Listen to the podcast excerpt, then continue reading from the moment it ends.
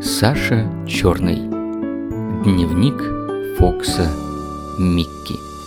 Разные вопросы, мой сон и мои собачьи мысли.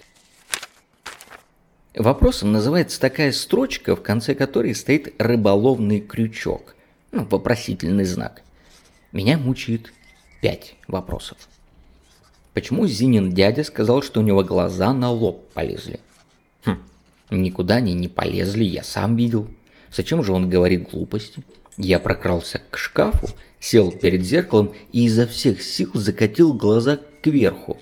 Хм, чушь. Лоб вверху и глаза на своем месте. Еще один вопрос. Живут ли на Луне фоксы? Что они едят? И воют ли на Землю, как я иногда на Луну? И куда они деваются, когда лунная тарелка вдруг исчезает на много дней неизвестно куда?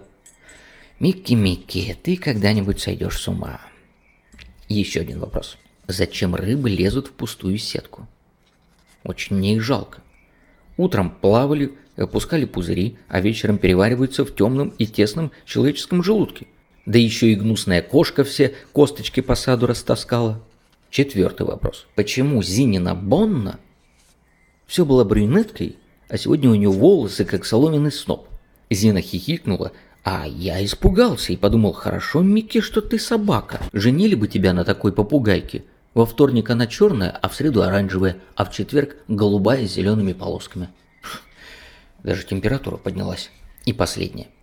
Почему, когда я веду себя дурно, на меня надевают намордник? А садовник два раза в неделю напивается, буянит, как бешеный бык, и хоть бы что.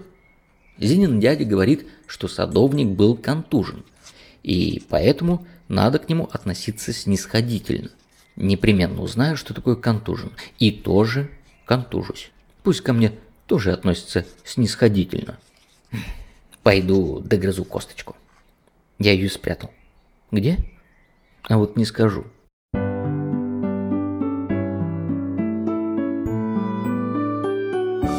Что я видел во сне? Будто я директор собачьей гимназии. Собаки сидят по классам и учат историю знаменитых собак, правила хорошего собачьего поведения, как надо есть мозговую кость, ну и прочие подходящие для них штуки. Я вошел в младший класс и сказал «Здравствуйте, цуцики!» «Тяв-тяв-тяв, господин директор! Довольны ли вы ими, мистер Мопс?»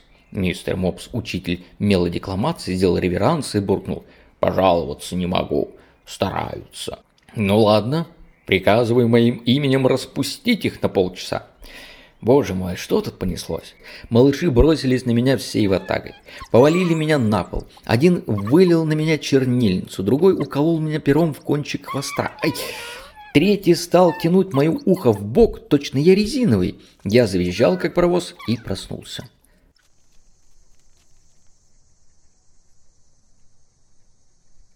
Луна. На полу сидит таракан и доедает брошенный Зинин бисквит. Зинина комната на запоре.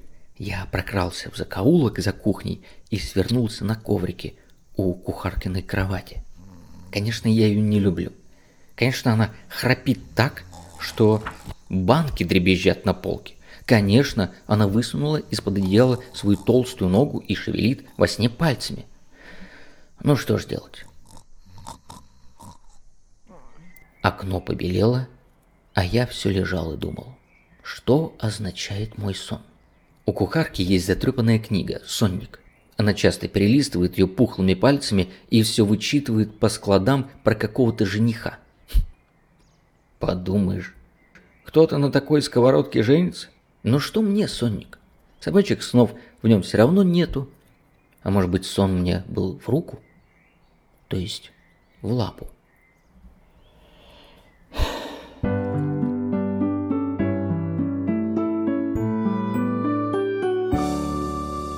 Вода замерзает зимой, а я каждое утро. Самое гнусное человеческое изобретение – ошейники, обтянутые собачьей кожей. Зачем наш сосед пашет землю и сеет хлеб, когда рядом с его усадьбой есть булочная? Когда щенок устроит совсем-совсем маленькую лужицу на полу, его тычат в нее носом. Когда же то же самое сделает Зинин младший братишка, пеленку вешают на веревочку, а его целуют в пятку – тыкать так всех. Зина пахнет миндальным молоком. Мама ее теплой булкой. Папа старым портфелем. А кухарка... Больше мыслей нету. Саша Черный. Дневник Фокса Микки.